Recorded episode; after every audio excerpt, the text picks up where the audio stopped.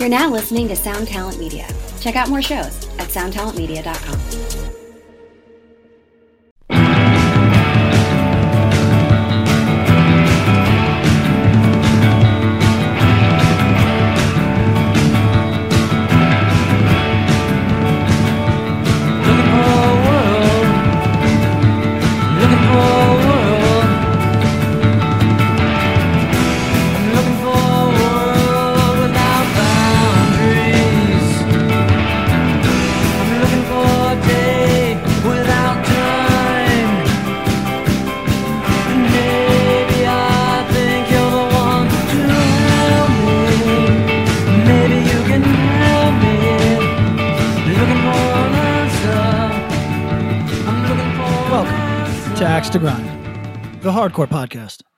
Patrick, I'm Bob.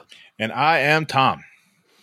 and you know what it is. We talk hardcore music, talk thing. Okay, so there's a there's a screenwriting podcast that's been around for like I don't know ten years, where it Hmm. opens with uh, a podcast about screenwriting and things that are interesting to screenwriters. Uh, this is a hardcore podcast where we talk about hardcore and things that are interesting to hardcore kids. Mostly. go. Mostly. Yeah, mo- most of the I mean, time. some of it's not interesting to anybody except for the three of us. Although Not even the three of us. Tom, that's fact too. Tom, Yes. you will you will notice this. This I don't think Bob listens. Would you say that we have a healthier podcast, if not as financially profitable, healthier than the Joe Budden podcast at this moment? Oh, they seem to be falling apart. Falling apart. What's happening? Rory, I think is I haven't listened to all of them just because they put out like I feel like we put out a lot of content. They're like twice a week, three hours at a clip. Yeah, That's what work. us pros got to do. You know what I mean? I mean, they're also millionaires off of it. So I That's if what us wants to make- millionaires off of it got to do. You know what I mean? It's a lot. So, but like, I think Rory, like, who's like the redhead dude, Hmm. I feel like he went through a div- is getting like, or he has gotten broken up with. Uh, I, Mm. if uh, well, okay, he bought a home with a girl, uh, an apartment with like the girl or a fiance he was dating, the either the woman he was dating or his fiance, and that sounds like it's not happening. Two or three of the dudes had COVID at one point. so Mal is very Trumpian. I, it's all kinds of crazy. so but that the trumpian the trump mall trump was my favorite aspect of the show because they would just scramble when he would get too deep in it they'd be like all right all right all right keep it let's go let's keep it moving. Like, come on. V- very very funny. But so bob here's the deal. Uh, if you read the comments section you get a, a picture uh, by all the comment troll types that Mm. and this is true this part i can attest to. Rory is going through something. Hmm uh, and I, I don't hmm. all right we got to do ad reads and i'd like to do them Oh, you're going to do a little as- tease. I'm gonna make do this- the tease. i'm gonna make this really quick though Well, Okay. you want to do it afterwards? let's yeah. let's do let's do the ad reads We'll What's- be back right after this. What's really going on with Rory? right after the words with these sponsors. I can Uh, do guys- the love and hip hop voice that they use. Oh, please yeah yeah yeah do it. What's really going on with Rory? More after this, because they do this like, what if she was with Mendices? And he, this is one thing he uses all the time, and I don't know what they're talking about. Yo, uh, today we are going to keep it brief. Y'all stick with us through the ads, and from what we hear from our sponsors, you actually listen, pay attention, pay respect to them. So, major kudos to everybody who listens and checks out the stuff we read. Uh, we don't get canned shit. We read shit that we make up from ourselves and, and think and feel and all that shit, which feels right. Um, check out every plate. but on the real, uh, shout out to Run for Cover Records, Deathwish Inc., To Live a Lie, and Closed Casket Activities. They support us. They're awesome. We hope you support them. Today, we're just going to do quick shout out to their digital arms, their Bandcamp pages. Uh, Now, I, I imagine a lot of people who listen to this podcast stream music uh, through whatever service, through YouTube, whatever. Um, maybe already through Bandcamp and are very familiar. I, I bet most of you do. But if you're not, um, Patrick, can you talk about Bandcamp and the service it provides? Sure. Uh, Bandcamp is probably the most equitable uh, means of uh, making money digitally at this time, aside from maybe just sending me money on the low th- through a friends and family on PayPal. um, it is uh, just it's a smaller platform and it's not meant for streaming per se, or, or not meant for playlist streaming of any type. It's uh, it's really just you seek it out, you listen to it, you pay for it if you care to. You can also put up your. Uh, this is weird that I'm explaining what fucking Bandcamp is in 2021, but just in case anybody doesn't know, you can also uh, use it as a uh, a, a physical goods platform uh, as well. That's right. And I don't know what their cut is there or how that works, but uh, it all looks like uh, it works out well for the as another income stream for many people. And I urge you to avail yourself to it because I'm the last person alive, to my knowledge, that still really values MP3s over streaming platforms. So, um, with that said, Tom, Bandcamp, helpful to you, helpful to all of us to not just discover new music, but be able to check stuff out. Would you co-sign that? Yeah, yeah, because I mean, you know, especially like for bands that are just getting off the ground, I think that's the place to find it rather than any streaming kind of, you know, like if you put out a demo, you're not necessarily going to have your demo on fucking Spotify, Spotify, right sure. right from the get go, you know, so you can definitely put Few it up there. I think, yeah, the prices, like you know, you could download a full record, you know, and it's and it's not. It's not a dollar twenty nine per song or whatever. Like No, they, it's- they it's give you like a decent reasonable. yeah, and they allow you to kind of name some artists at least allow you to kind of name your price. hmm So if For you want to support the artist a little bit more, and you want like, you know what, this record, I'm gonna give them twenty bucks rather than ten. You have that option, which is pretty cool. That's exactly the the vibe. Um, so, in that spirit, all four of our label sponsors have Bandcamp pages. Uh, quite often, this is a great way not just to s- support the artist, but also these labels. Yeah. Uh, perhaps you're familiar with Bandcamp Fridays. If you're not, look it up. They do Fridays regularly where they actually drop their fees, which turns out to be kind of a, a, a moment that people platform to say, "Hey, this is now is the time." We're going to get an extra ten percent, fifteen percent, whatever the cut is. So um, we encourage And you. their go to- algorithms are legitimate.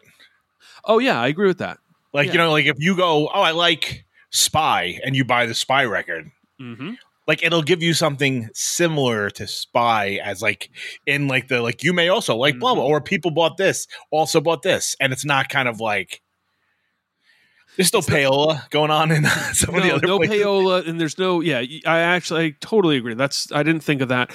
Their algorithms have enabled me to discover a lot more new music, and it could be from something new to you to something even more new. But even if you're going through, and especially on some of these labels that are more established, all, all four of the label sponsors that we work with are pretty established. Yeah. you'll be able to find new music even just from streaming or going to one of your favorite records through this. So uh, I encourage you to go to runforcoverrecords.bandcamp.com. I encourage you to go to deathwishinc.bandcamp.com. Go to to livealie.bandcamp.com. Last but definitely not least, go to closedcasketactivities.bandcamp.com. Uh, cheat code, sometimes clicking on, as Patrick alluded to, the physical media stuff that's available. If you go through most of these the top tab there's a merch button. Not Yeah. all but many. That can be a little sneaky way to get limited records that aren't available on the main website. Very so true. I bought shirts that way too. uh, very good. Yeah so uh, everybody please thank you to our sponsors and go support their band camps as well as their their main sites. All right uh, back after these messages. Patrick tell us what's really going on with rory All right, I want you guys to help me focus uh, because I'm going to be taking us in a couple different directions. Shocking. You, you know how I'm the the edgy 15 year old on on this podcast, The Edge Lord, as they say. Yes. the edge lord. I finally reached the upper limit of edge lord. Uh, I You topped out. to- I went to I went on to 8chan for the first time. whoa That's double 4chan. It's it's yeah, and it feels like it. Uh, it's now called wow eight, it's now called eight kun, by the way. And uh, Why now? are you are you familiar with with the eight chan story? It's pretty. Nope. I mean, give it to us real quick, there's a figure who uh, co-developed it. He's given the credit for, I guess, making it, uh, but it's not clear if he did it with somebody else's money or what. I don't really understand the base, business relationship. At any rate, this figure is very interesting to me because he has a very, very severe disability, and it shaped his life in such an interesting way. I keep reading about him. I can't stop. Uh, he's also from Albany, New York, which is very interesting to me. Of course. Um, Crown gem of the Empire State. Yes, uh, and his, some of his Albany origin is really ultra tragic. Uh, Aren't they all? If I, if I recall, if I recall, he got robbed, had to go to the police station. Uh, the bus didn't come. He he got hypothermia. He- He's he's a very again he's a severely disabled man. Yeah. But uh, he's him wrestling with the nature of his disability, and then also having provided the world with this this outlet that is largely derided by by sane people as like an outlet for Q Q uh, uh, conspiracy theorists and things like that. He, it's just such an. I can't imagine the amount of pressure that this individual has felt. He's not a, he's not an old guy. He's a young young dude, and eh, whatever. I find him really interesting. At any rate, I was on eight kun, and Jesus. I was reading the message board as part for uh, it was on a specific comedian and it was the most severe thing I'd ever read in my entire life. It was people who admire and kind of in some weird way worship him who also devote days of their lives to trying to destroy him it was about the most unhealthy thing I've ever seen. and and I was deeply shaken by it. And it occurred to me that for all the internet weirdos that I've dealt with in my life, I've been blessed to not reach this level. Like it's just it, let me put it like this. You know when you are of a thing and oh, it's, it's kind of like being ruined by hardcore. If you're in hardcore for long enough, you might encounter like a social pressure within hardcore that's at odds with with your sensibilities, right? But you, in some way, might have helped shape that sensibility, that prevailing sensibility that now exists. Mhm. And that's a Ian weird. MacKaye. Ian MacKaye, yes, great example. And that's that's a weird place to be. But that's no, no, how that's not what I meant. that's how some of these some of these like internet comedians content provider type people they created a world that is way more vicious than i think they anticipated. All this is to say i'm now going to talk about a total stranger and I hope that everybody understands that i'm doing it just because it's in the public sphere and it's interesting and i wish these people the best of luck. I'm not trying to fucking dance on somebody's grave. Um, so the Rory from from the Joe Budden podcast, uh, Joe and him and Tom, tell me if I'm wrong. Joe and him seem to be at odds. Yeah, I, I, you know, I like I said, I haven't totally listened to them as much recently. Um, they always have Joe- this kind of. They're like me and you. Yeah, but Joe, but listen, you would not appreciate me talking to you like that, and I would not appreciate you talking to me like that. Oh, has Like, it been that bad? I haven't really. Fu- It's it's been bad. Like like, like I bust your chops, and it's more of like a collegial, like, "Hey, I'm fucking no. with you." Yeah, no, this is this is like Joe Joe like taking a like workplace anger out on his coworker in a public way. And Oh shit! and like the three of us are uh, we're reasonable adults who get along. Yeah.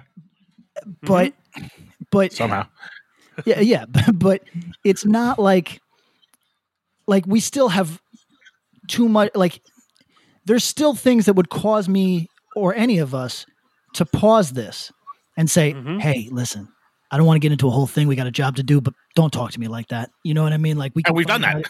Yeah, we've done that. We can fight about it. We can fight about I like and you just say, it's like being in a public place and being in an argument with your significant other. You just say, "Hey, when we get home, we can bark on each other like two rabid dogs." But we're in a public I'm in the space. right tofu section. Leave me alone. Yeah, it, precisely. We're, we're, in a, we're in a public place right now. I'm just trying to Try to get nachos, and you're ruining this for me. Yes, and that's how it reads. It reads like people that didn't hit the pause button to go, "Hey, man, just look." I, it seems like maybe we got something to talk about off air, but like, let's just be professionals right now. You know. Have they said what the beef's about? So Or uh, you're not wrong. Or- okay, this is where it gets gossipy. Sorry, everybody that's not interested in this. I hope that we deliver a story well enough that it, it's of some interest. Uh, Rory, I'm not going to say what he was doing on his extracurricular time, but he was quote unquote exposed by DJ Akademiks.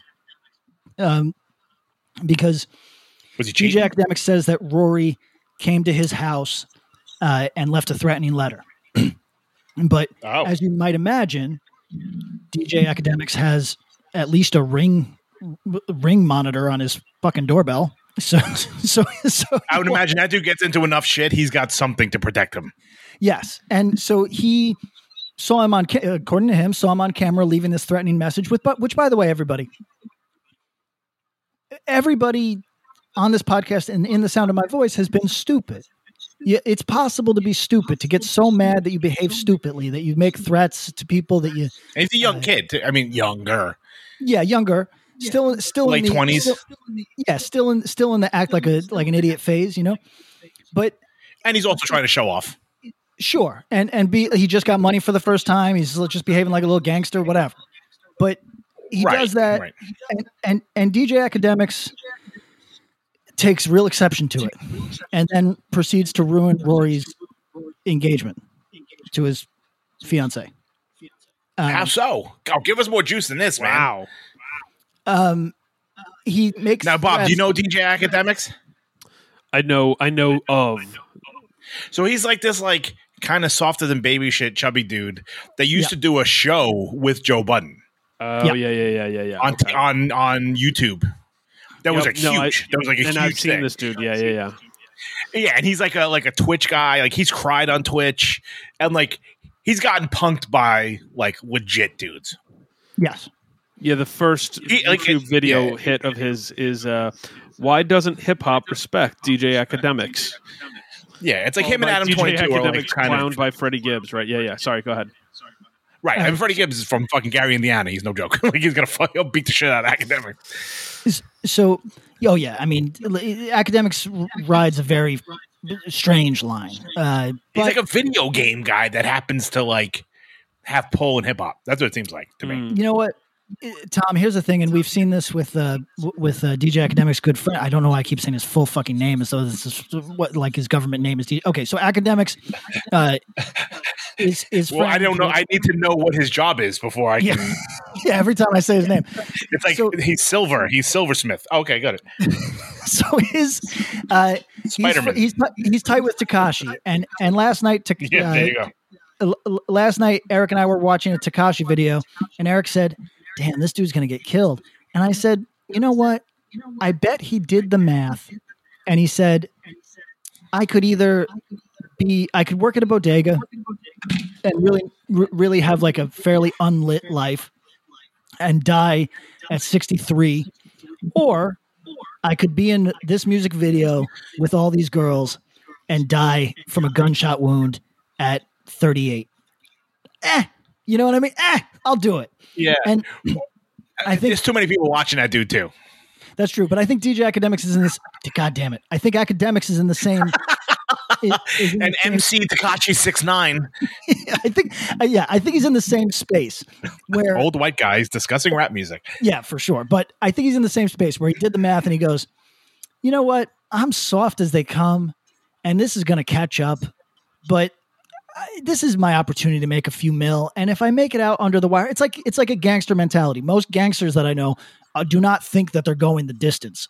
Do you know what I mean? but they're just right, like, but I think academics thing is like he doesn't um like people kind of take pity on him yeah, they do in a way. in a way that like no like if someone gets a like a fair clean shot at six nine they're not gonna hesitate but like they're like ah leave Ack alone he's like this like fucking fat loser in the basement like that's what it, i mean th- that's the vibe i get from people that are like joe budden could had wanted to fight the guy he could just fucking beat the shit out of him instead they're like just fuck this dude. Like leave him alone. Like he's not even worth the time. Like you know, Right. they ignore him. That's ex- that's that's true, A- and it's like seen as gauche to like be the young Yeah, it's dude. like picking on somebody. Come on, man. Like, Yeah. how tough are you if you're picking on this guy? so right. So this is so I'll bind this up real quick. Uh, he's threatening he, when he sees that Roy came to his house. He's like, "Oh, he's like, I." I Ack also gets now. He's my friend. I just call him Ack. Now, Ack, now A- Ack uh, gets pr- pretty Does anyone on have Adderall that they can spare for Pat? act act like uh he he he's he's like go have a conversation with your fiance tonight because another goddamn thing out of you and i'm going uh, she's going to walk out the goddamn door no questions asked. Don't make me do it. And then he's drinking more drinking more and then he lets it all oh out. no. Oh, which is basically uh, this guy's mistress isn't isn't the most faithful mistresses and was over at Axe house and uh, it, it uh, that's the that's what academics alleges uh, and it looks like Rory's relationship is falling apart okay nobody's business more but that might put a stress on things but what seems Yeah. clear is that uh, uh, Rory is not happy with his workplace environment and there is some discrepancy about where the patreon money is going it seems right Mm. because they just start they just launched a patreon Right. And they're off And- Spotify, Bob. Oh wow. They left that big Spotify deal. So that's they're back on like On their own regular thing. podcast things. Yeah. Interesting. Okay. and then Big move. big move and they can make it work but everybody has to you know teamwork ma- makes the dream work you know so Yeah. then they've got then they've got to uh, Mal, who was Joe's friend, not Rory's friend, uh, takes Rory's side, and in solidarity, neither of them were on the show this week. So Whoa, that's big. it's big, Tom, and we just spent 16 minutes explaining it to our audience. I, But- I think we we owe the audience straight hardcore from here out. Yeah, probably. Sure. Okay. Let's let's That's fucking big. dive in. That's crazy. Okay. Shout out to everybody who stuck with us. Guys, today we are doing hardcore questions. Uh, we're just Do going to talk about drama hardcore. that we can talk about like with this? Like so how can we equivalent what's the equivalent of this? Like, you know, Damn, man. I don't know. Uh, like some something happens. yo, you know what the I call Australia. oh shit. You know, I'm like, yeah, your boy, like your boy's not doing anything. Your boy eats nachos and sits home on like on Twitch all day. but if you actually did stuff, and then like Bob's like, yeah, you know what, that was kind of foul. He leaves, and then one next week I show up on the podcast, and it's me and like who nobody, Fucking- me and Eric. Yeah, yeah, yeah. Yeah, there you, you, and. Eric Wilson.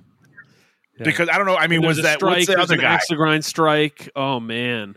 It- What's the other it's dude that's on there? The, the white Parks. guy that doesn't show his face. Parks. Parks. So Yeah. uh, i- i- here's the podcast. Uh, Bob steps out in solidarity with me. Uh, we have to Yep. renegotiate the the, uh, the terms of our contracts together. And in the meantime, Man. to keep the energy and the momentum going, you do podcasts with Eric Wilson doing his Paul Bearer impre- impression the entire time. Oh my god. um Uh, I should I should just mention uh, he walks around the house multiple times a week, going uh, squatters' rights. I'll give you a right, a left, and a bunk on the head, and and uh, he, he's just he does the Paul Bearer dialogue. So that's the house I that can, I'm we in. can you can take the boy out of Queens. Um all right, yo, t- trying uh, to see how many Patreons Joe Budden has. I bet a lot. Oh, Yeah. uh, we'll Tom. Good point. We'll we'll tape that in at the beginning. Um, yo, okay, we're we're just talking about hardcore today, guys. Do Uh, it. The, the the questions we're we're doing questions about hardcore of the variety that are fun and not too heavy, but uh, but cool. What do you want? You want? Um, let me give you a direct one. Who's the best hardcore band from Michigan? Not named Negative Approach. Oh,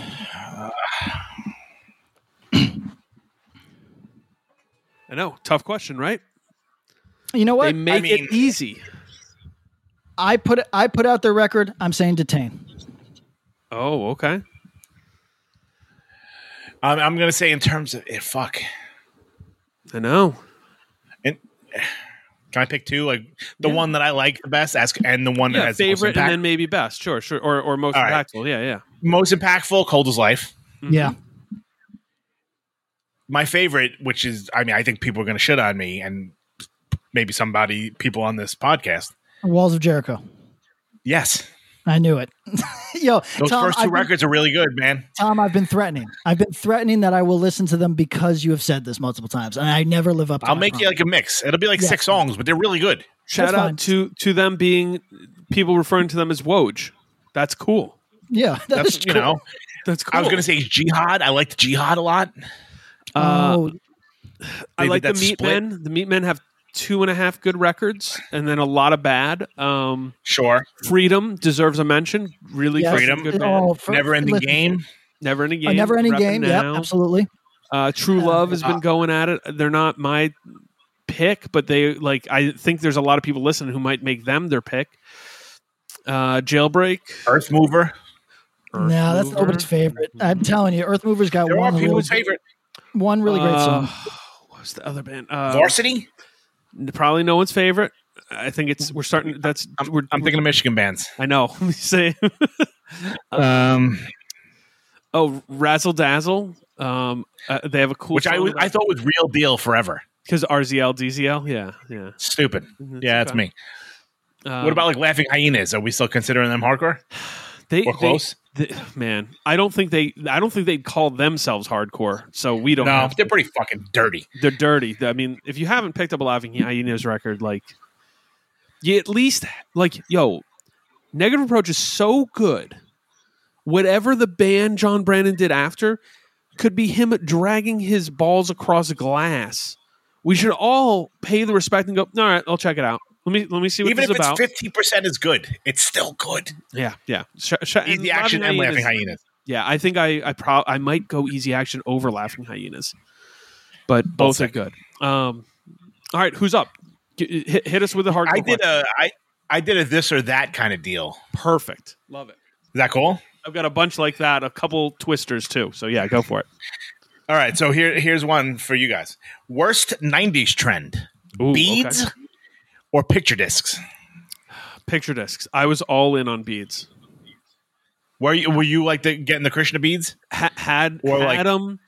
Uh, didn't have a ton because it was late. Like yo, I was late to the game. It's like 99. 99 They were fading, but uh, had them and uh, would have would have repped them more, but definitely got got uh, I mean, goofed on. There were dudes out there that were like full on Mr. T with Tulasi beads. Oh yeah, yeah, yeah. Yo, I had I had one one and it was kind of it wasn't it wasn't a choker, but it was it was tighter style. You know what I mean? It was it was stylish.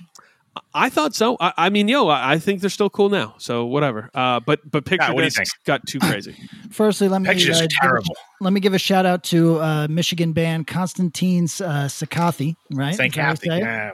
Uh, and I'm going to say Miles. Yeah. Uh, Yes. Uh, uh, I'm going to say I almost bought beads the other day. So, Because your neck is getting brolic, so you want to show off your neck gains.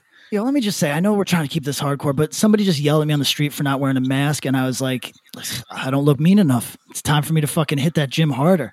So, I mean, you uh, got neck tattoos and you look like you might be on something. So I feel like that should be enough. I mean, this this lady was aggressive. I'm sure she says it to everybody. Uh, Yo, I think you've been a little too fashionable recently. Like you've been wearing some nicer. Like, is it a windbreaker or something? What are you wearing? yo, let's talk about that. Uh, Because usually, like, I think you might be coming off too presentable. Let's talk about that for a second. That is a New Balance jacket. Okay, I bought Nice, it looks nice. for people that for, Very right wing. For people that yeah for exactly. It's it's because uh, when I heard uh, New Balance was the uh, preferred outfit outfitter of the uh, alt right, I rushed out. So, Right on. do you remember? Uh, do you guys get these emails from New Balance pretending to not be New Balance? Yes, I think I know what you're talking about. Yes. So there's Joe's New Balance resellers, which is just New Balance. It's, yes, it- it's, it's them a- trying to break into the reseller market. it's like them faking that they're like, oh hey everybody, the, this isn't just product that is in our warehouse. It- it's trying to be like a It's discount. it's sneakers app for for for fucking uh, forty plus year old dads. right. So and nurses. yeah, Yes. nurses. So at any rate, uh, they have a sale eh, maybe once every three months where everything is knocked down like thirty, sometimes sixty percent off. So I buy these ridiculous jackets during that time, and and this one I almost bought one with gold with gold armpits the other day. It was not Oh, my size, wow. but I was so disappointed. it, it was like the most ridiculous thing you ever saw. Anyway, uh, this jacket I think looks fucking stupid hmm and everybody compliments me, so I keep wearing it. It looks good. It's a good looking jacket on you. It's funny pull as it. hell, Bob. I think it, like I was walking with Eric the other day, and he's like, "Jacket looks sort of stupid." And I was like, "Yeah, I keep thinking that, but people keep telling me that it's hot." And, and he's like, So "Yeah, get go against your better judgment at all times. and yeah, that's what be that's okay. what I learned. That's true." Well, you know, I, I- Tom, t- in my top five axe to grind regrets, you want to hear it? Sure. Remember when Patrick sent us excitedly the American Apparel sale? And we sort Yes. of clowned on him about it. I feel bad about it. Because that, that was the maybe one of the most pure, weird excitement things I've ever seen from the dude. He was just like unapologetically like, "Hey guys, check out this cool sale." Yo, uh, guys, Right. You can buy shirts in 19 shades of olive. yo, you should feel bad because you missed out on a great value. All right, uh, Tom, where are you at? Picture discs or beads? Um, I'm gonna go pick as someone who's who's part of of both trends and in bad ways. Um, I'm gonna go picture disc. I um, when my first thought when I wrote this was like I was gonna go like worst record trend ten Yeah. inches or picture discs, Ooh. but I think we did that once before. But I feel like um, I bought picture discs in the '90s and I still own some, Sure. and I put out some, and I, I'm Yep. embarrassed. Like, I think if I could go back, I would also I would ask labels, whether it be Lost and Found or or, or uh, Good Life, whoever put Mm-hmm. out stuff, put them in a fucking in a sleeve Yeah, yo, and not a plastic clear sleeve. Put them like like it's an actual record. Yo. Treat it like it is. Yo, I want to say this. There's been a couple records that have come out. There was a Japanese hardcore record that came out like this. There was a picture disc that came in a full sleeve. It was one of the sickest packaging things I've ever seen. It was so fucking cool. And it I seems deal with that. completely over the top. cut. Yo, Yeah. yo, it was so cool because it was just bang and over the top, but like also just like, holy shit, you didn't cut the corners because it feels like the picture disc. Yo, and I've done a couple things with records I regret having done, uh, as far as sleeves and this and that and the other. But like picture disc feels like, eh, didn't want to do a jacket. I'll do this. I saved eighteen cents per record by doing Right, this. and it's Not worth it. yeah. I just Don't never do got it. Yeah, don't do it. No, and I thank you, our sponsor, Closed Casket Activities, for making one of those picture discs that I was involved in obsolete Yeah, true. Good call. Good by call. putting out the Indecision record again and ma- putting a it real, in an actual. real jacket and everything. Yo, yeah. I, I'm just gonna say nobody wants my opinion on this because I don't even. I own one record now. Shout out, I don't like hardcore. uh, shout out to uh, uh, NMZ. uh, Dave from Harvest. Uh, Oh, but Dave I from own one record, so no, n- nobody wants to. Uh, That record's beautiful. it is really good. It's a very well packaged record, but no nobody wants my opinion on this. I like picture disc. I don't understand a goddamn like what the fuck is the problem? I, I hear from dudes like Jeremy Baum like oh they play terrible and this and everything. I didn't even know you could play them. I, I just thought they were tchotchkes. Yo, they well they are, I but mean, they that's the problem is that um one, you can't achieve as cool a layout like there's never been a picture disc that is as cool of a layout as an LP. No, I just don't think it's happened. Two, because of the nature of them, often, and especially from that era, from the 90s, usually it was like, cool, cool. One side will be the cover of the CD, but it's cut off in a circle. And then the B side has to somehow have the track listing and then maybe some credits and other stuff, but we'll just kind of jumble everything on there. it never looked clear or crisp. I mean, like Yeah. there was one, and you didn't have an option. Like if you wanted on vinyl, it's like here you go. This like I it. bought an Integrity one way back when. I think it was Lost and Found. Yeah. It was like hooked lung breath c word something. yeah, Sure, see, sure. see, I was wondering if you're going to say c word or not. There you go.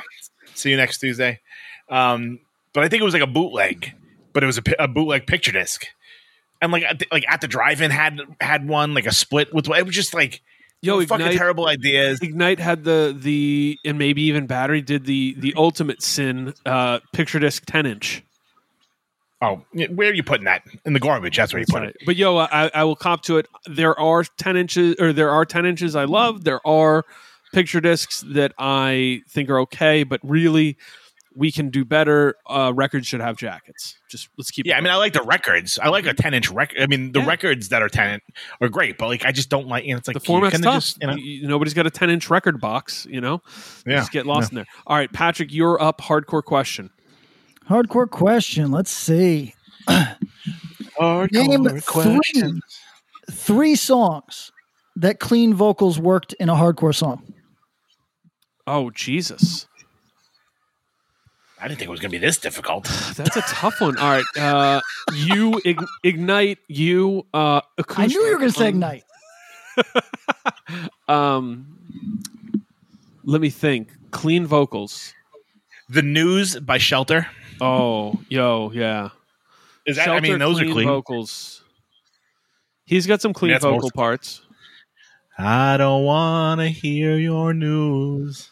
I want the news on me. That E. Um, that E. Oh, so beautiful. Clean vocals. All right. Is- Kickstart us off here, Patrick. W- w- Give us one. I can't.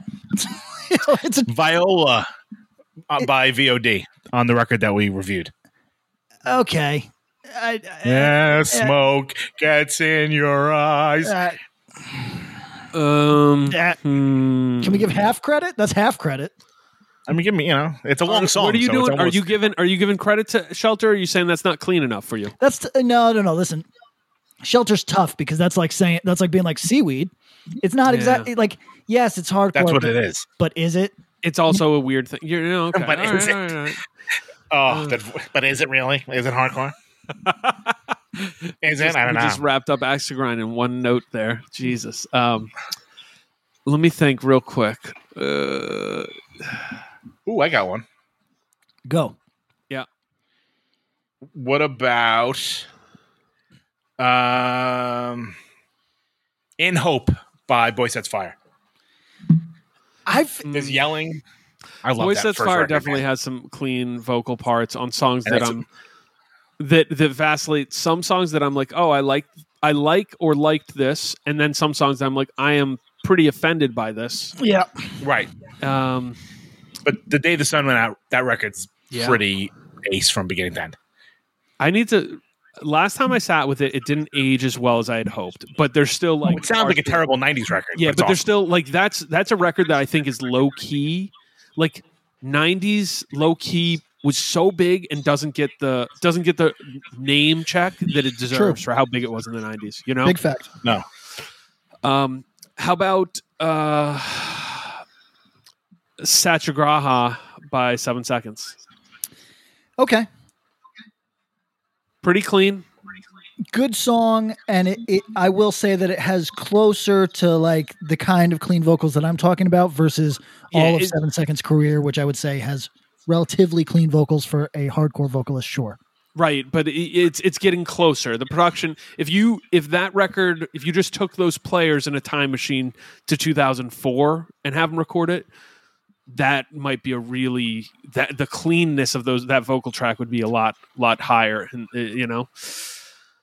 What about Big Riff by Cave In? Oh, Uh, I mean, that definitely works. Screams and sings. That definitely works. so so I think the exercise is right. It's it's a it's a Yeah. this is a struggle. This is a Eh, struggle. Yes. It, it- so here's what's interesting. It's a struggle, and yet some of the least ambitious people I've ever met in my life continue to throw themselves against the rock of this problem, trying to make it work. Knock it off. Wow. Okay, uh, let me get back to hardcore questions here. Gra- Grandpa Kinlan on the porch over there. She- knock it off. Get off my lawn. Well, Can we just have Frank back? At least he had like a positive, uplifting attitude. about okay, shit. okay, okay. Let me. Talking about Carmelo. Yeah, now, Jesus. listen. Uh, I, uh, let me say this. Does your dad feel the same way about clean vocals or what? Shit. Let me say, I'm being unnecessarily nasty because I checked out a band that's in that uncanny valley hardcore sort of world, oh, and I thought it was totally capable hardcore of the type that doesn't really interest me necessarily, but totally capable. And then they kick into these fucking choruses that I thought like were so incongruent that I, I wondered if if maybe something skipped, if if, the, if Spotify fucked up. You know what I mean? I was like, what is, what is this shit? And Yo, if you beef with the day to remember, just say it to them. no, Yo, listen, yo, I you know I'm Look down. at Pat's like, nah, man, we're cool, bro. yeah, yeah, yeah. You know, actually, check it out. Drug church, bro. Check it out. Yeah. ADTR, we we good, we good. Um, yo, let me let me tell you about a really dark place that I stumbled into on my Discover page, and was like, yeah, I'm. I think I'm done on social media. I think I'm It's out. like the dark web. this is the Yeah. darkest.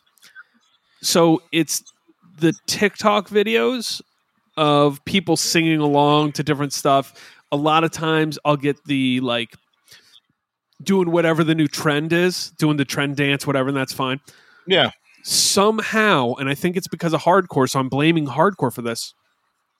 That has intersected with people doing those kind of trend sing along things to the like clean vocal pop punk shit and clean vocal like I don't not metalcore but like warped tour music. So it's like I'm not going to name names, but bands that like clearly someone in this chat has maybe toured with or will tour with and I can't believe it. It's the darkest fucking shit, dude. It is so dark seeing Well- people I, mean, I only toured with Silent Majority, so I, mean, I don't really know. no, it wasn't. No one was singing along to Silent Majority. But like, in one way, I was like, "Yo, this is cool." Like, I wonder maybe this is a way for people to discover bands. But then I was like, "Oh no, fuck, this is so bad too."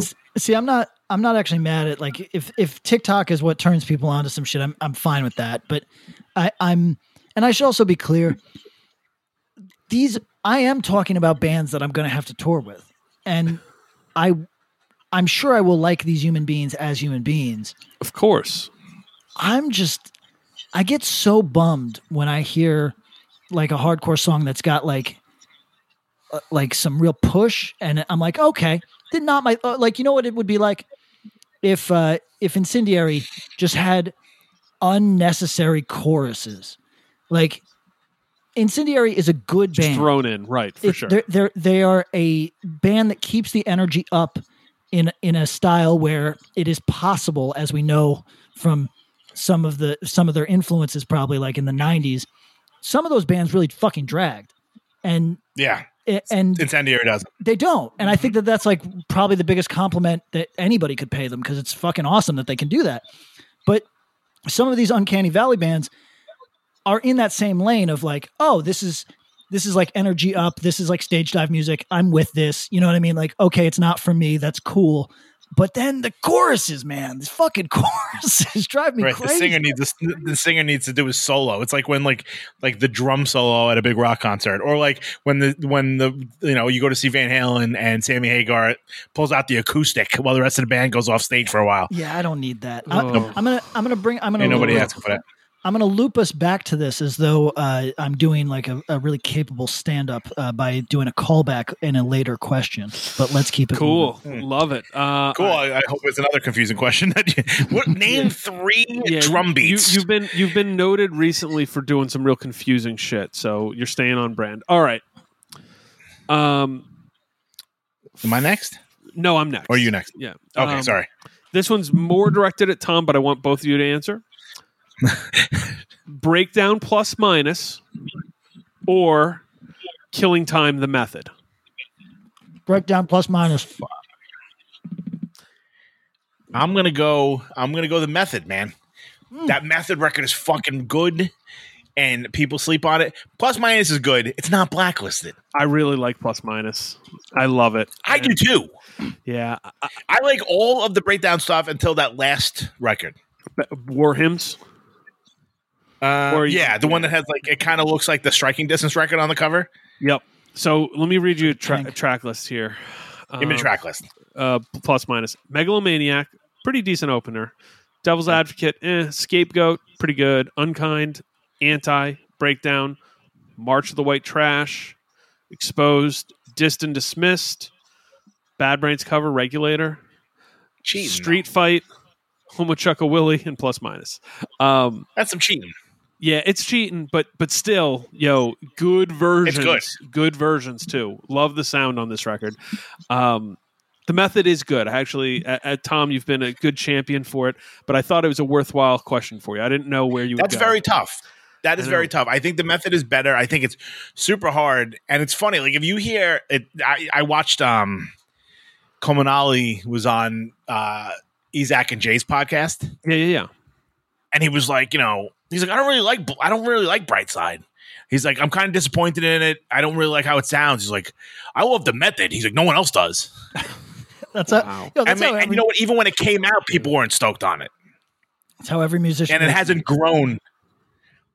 What do you say, Pat? That's how every musician is. It's always like the- everybody's sitting. Yeah, but this is not the most recent thing. It was 25. He said, and this makes a lot of sense, that um yeah, it's not like this is my most re- the newest thing is the heaviest greatest thing I've ever done. This was 25 years ago.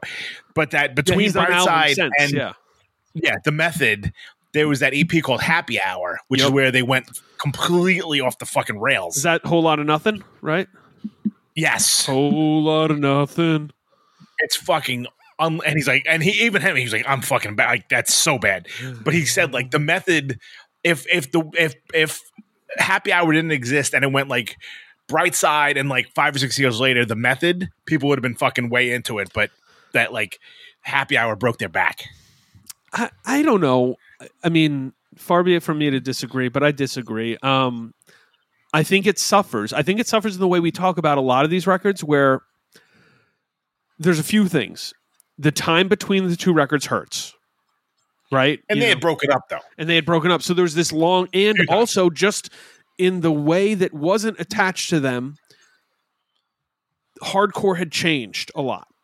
And so there were different expectations and things had moved along and things were different. To Brightside, what whatever he says, whatever Comunale says, totally cool. Respect, respect, respect. That is a fucking classic record. I mean, you're not gonna beat that man It's so hard to follow up on the classic. We we talk, you know, like I think all three of us uh, talk about just look around. That is a good serviceable record.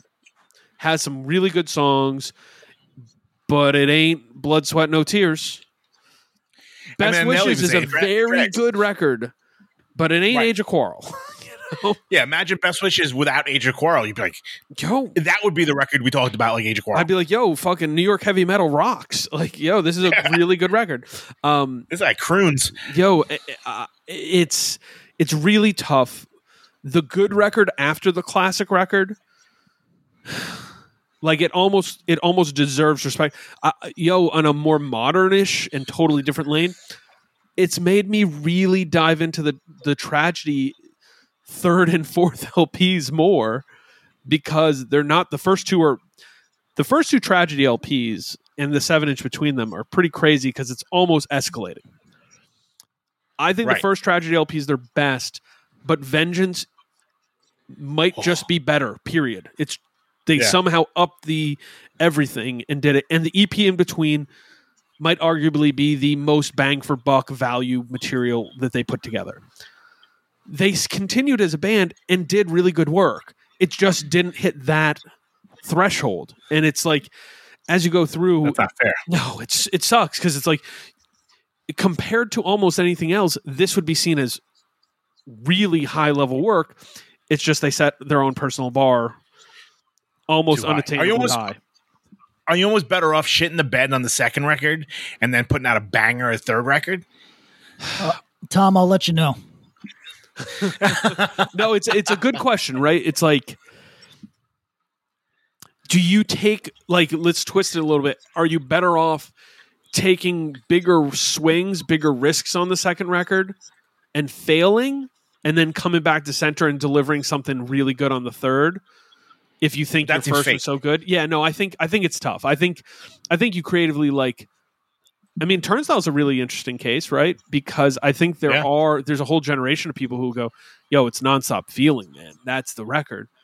Yeah, I'm one. But but Tom, there's a, a whole lot of other people who go, "No, man. Time and space is the record." Yeah, absolutely. Right. So that's Oh. that's the interesting part is that I think I think you have to be able to both. It's threading the needle. It's a man. Uh, love of music is a, a heavy thing. Um, I think the Fiddlehead record is going to be an interesting one here. You have to nail what you did before, but do it in uh, do it with such a twist that people aren't tired of it and don't feel like you're just going through the motions or just trying to replicate exactly what you did last time because you're always going to get somebody who's more familiar, has more personal resonance, has more sentiment for the thing that came first, right? So Well, a- Tough ano- fight. A, a good strategy is to put out an absolute classic so that people don't remember that you put out Happy Hour because I just had to look up the album art because I f- totally forgot this record existed. So That happy hour did or that method? Happy Hour did. So oh, they've done their best to make sure that it was forgotten. because if you if you have a bright side, then I guess you I guess Happy Hour just eventually falls off of Patrick's radar. You know I mean? So although And I think it was added to one of the reissues for some reason. I feel I think like it's it on might the be on victory. the victory. I think it's on the victory reissue of Brightside because I know I believe like, so. I know a whole lot of nothing very well for a song that maybe I think is funner than it is good. Is that, is that Yeah, fine yeah. to say? Yeah, no, I think that's fair. All right, so uh, so PK, you're taking breakdown plus minus with me. Um, your your affinity for the later breakdown material is is kind and it's nice. We we we appreciate it around here. Um, Tom, you're up. All right. I, I formulated my questions differently from the, you guys, but maybe that makes it more interesting. yeah, It sure does.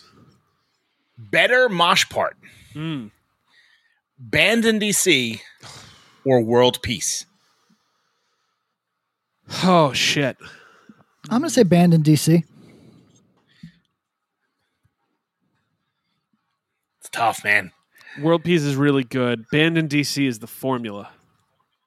Yeah, world peace doesn't exist without that Banned in DC No. mosh part. But did but did they improve it? That's the question. They may have. I say they did. Yeah, maybe. I'm still going with banned in DC, but I understand the rationale. I think I'm going to go World Peace, but it's really close. I feel like this should be a Twitter poll after this record comes out. I, I'm After this curious. to episode, see let's what do it. think. Okay, that's that's good because I think also, um, there's a couple Bad Brains mosh parts that I'll take over any Cro-Mags mosh. Like Super Touch. yeah, the song? I mean, Jesus, there's just That was the that's the that's the beginning of moshcore. yeah. Dun, dun, dun, dun, dun, dun, I dun, mean, dun, dun, like- it's fucking Doo-doo, doo-doo-doo. Um, I think reignition is is moshcore. yeah, y- yo, I mean, what they do with the rhythms, like, like it, it it makes me think of during the Walter interview when, when it's like Ian's like, "Why do you guys got to slow down?" I wanted to be like, "Yeah, man, have you listened to the Bad Brains? Like, listen, what they do, how they slow their songs down. Uh, oh." If you ever are, if you're writing a record and you feel like your shit's too same tempo, put on the ROIR tape or put on rock for light and listen to how they do tempos holy shit it's fucking incredible uh, that said uh, world peace um, is going to take it for me today right. right. now at 919 eastern time patrick what do you got Can you slash have you? I guess have you slash can you ever entered a listening of a re-recorded song without great trepidation and anxiety? no it's really tough uh wait if, I I, should if, say I I'm have. unfa- if I'm unfamiliar with the yo no you know what Tom Tom The is source jo- jo- is uh, jogging my memory um do covers count No, I'm talking about a band re-recording their own song. and you're familiar with the original already. Yes. Yeah. No, I haven't. Tom, you're saying I can yes. say I have yeah. What do you got? because, and here's the one. Pat's gonna pro- Pat may actually agree with me after this. The what is it called? Uh, um, the sick of it all yeah, I knew record. You're going to say the sick of it all record. Here's the deal. I didn't say They become such better players, I, right. I, I, I I'm not talking about better the, vocals. I'm not talking about the outcome though, Tom. I'm talking about did you wince when you hit play? No, because I figured it'd be like, you know, I love, you know, say fucking, you know, I love a song of Just Look Around, but like, I know how they play it now, as compared how they re- recorded it in 1992. Like I like how they play it now. Mhm. Right. So like, I kind of went into it knowing, hearing these songs live for the last X amount of years after the records come have come out and what they sound like, and Listen, I I, I the reason why they're the biggest, you know, they're the best live hardcore band. I think that sick of it all record is proof that it can be done.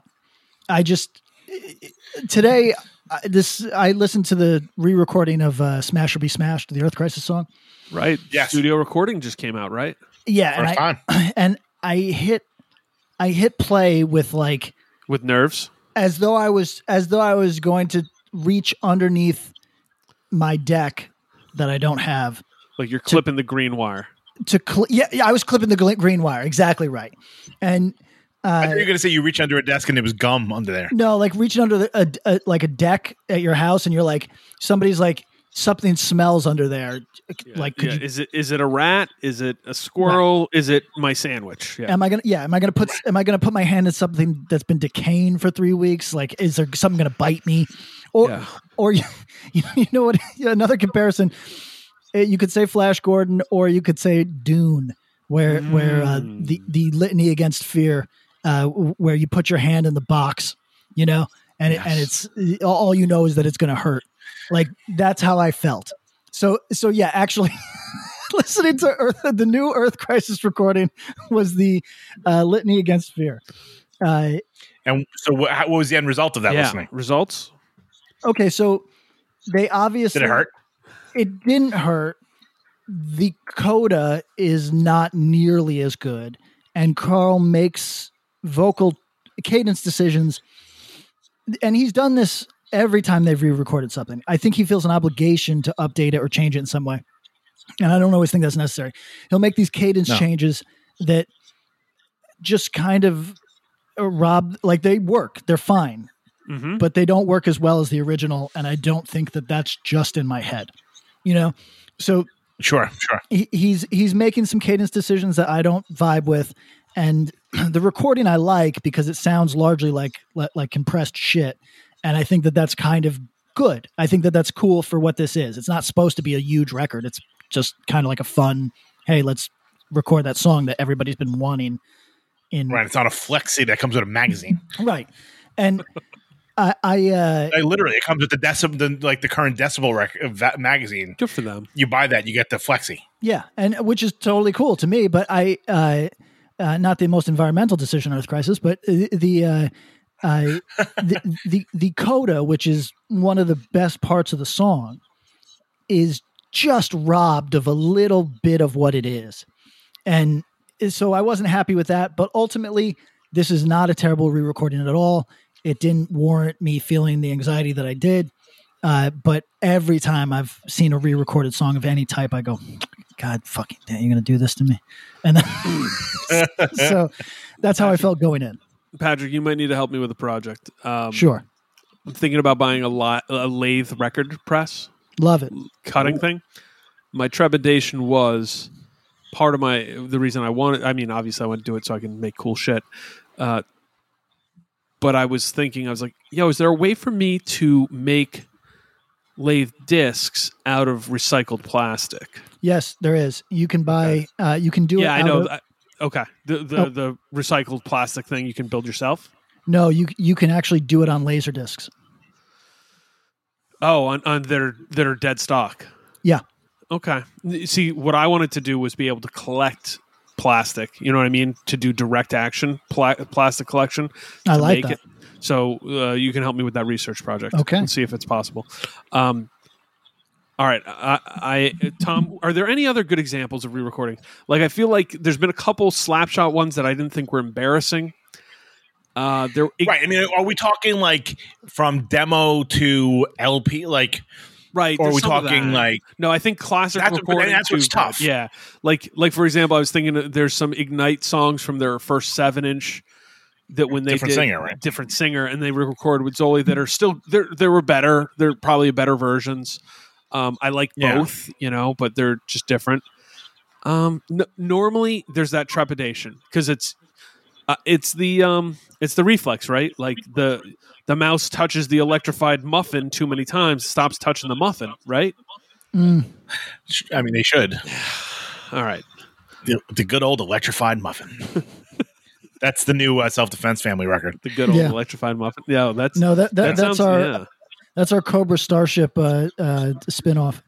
See, I was thinking that's where you guys went full like Mo meets They Might Be Giants jam band. A jam band, Yeah. like fucking 19 Yeah. people on stage. the good No, old you- electrified muffin LP, You- you- triple LP. I think you guys you guys might both like what this next LP is going to be. Uh, Chris is just sending me songs that sound like the Rolling Stones and Tom Petty.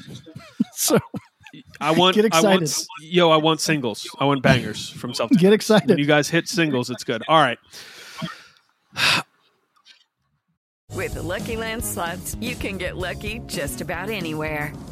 This is your captain speaking. Uh, we've got clear runway and the weather's fine, but we're just going to circle up here a while and uh, get lucky. No, no, nothing like that. It's just these cash prizes add up quick. So I suggest you sit back, keep your tray table upright, and start getting lucky. Play for free at LuckyLandSlots.com. Are you feeling lucky? No purchase necessary. Void where prohibited by law. 18 plus terms and conditions apply. See website for details. Hi, I'm Daniela Clark, I'm Barbara Ann Wild. and we are the Honest AF Show, Our podcast is real honest conversation with our celebrity friends and pros, covering our anything but average rock and roll lifestyles. all while tackling the hell that is aging and the battle of beauty. Oh, yeah, nothing is off the table. The Honest AF Show is available wherever you get your podcasts.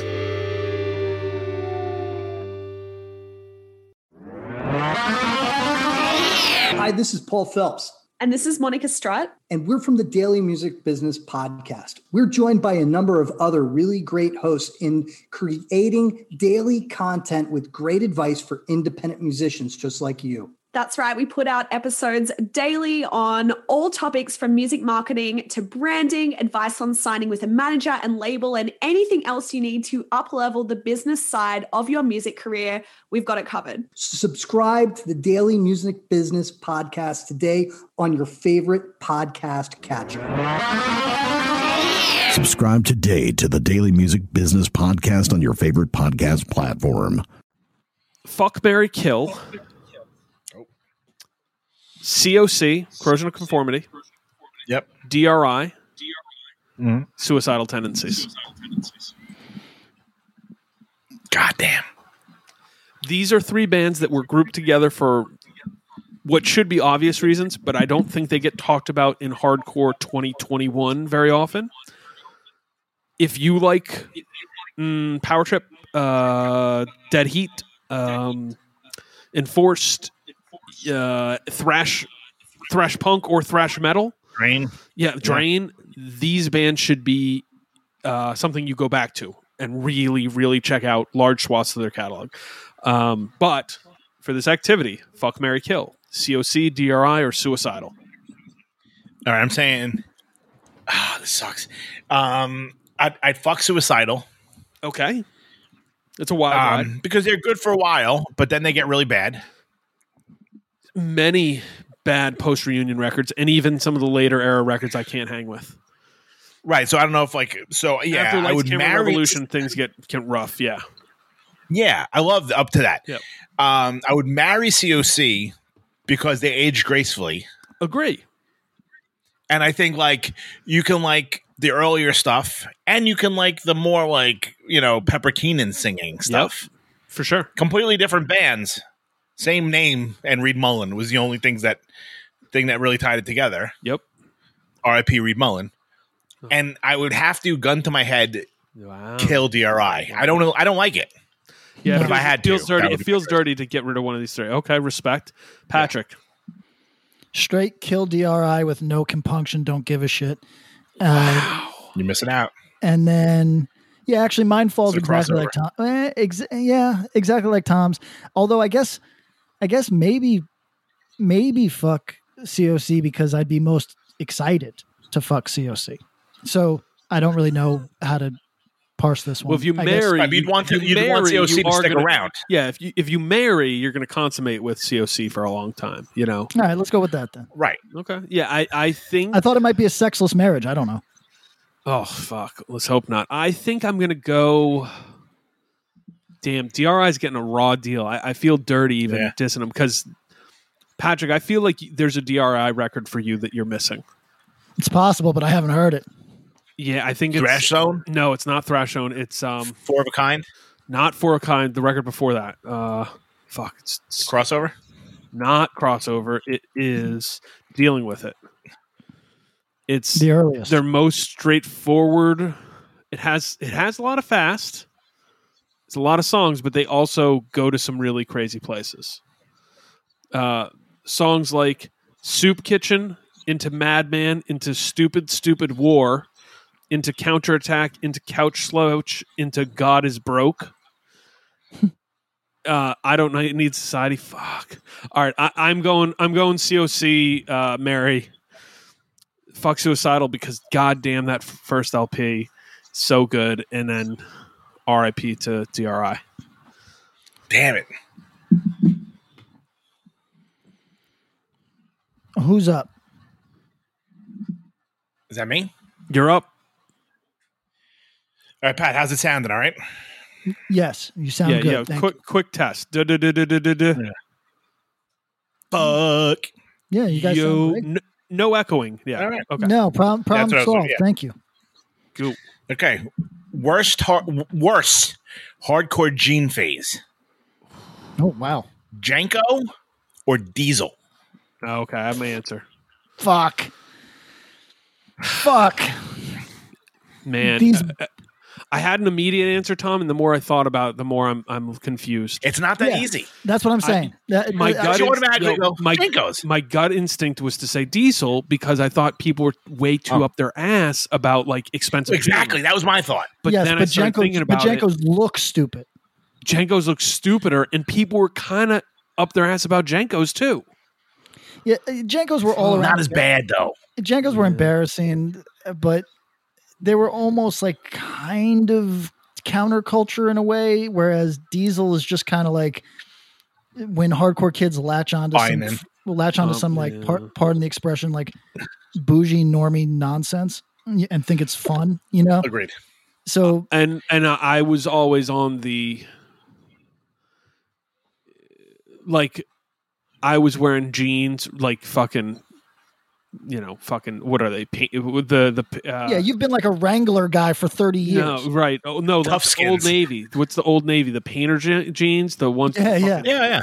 those stupid things because I was like you know six two and a buck sixty um Right. And they were cheap. they were and they cheap fit. and they fit as good as they could. And I was I didn't have any interest in JNCOs, and I was on the side of hardcore where if you're wearing those jeans, you're not cool because you should be wearing cargo shorts. But at the time, I was like, eh, cargo shorts aren't that hot. Um, No.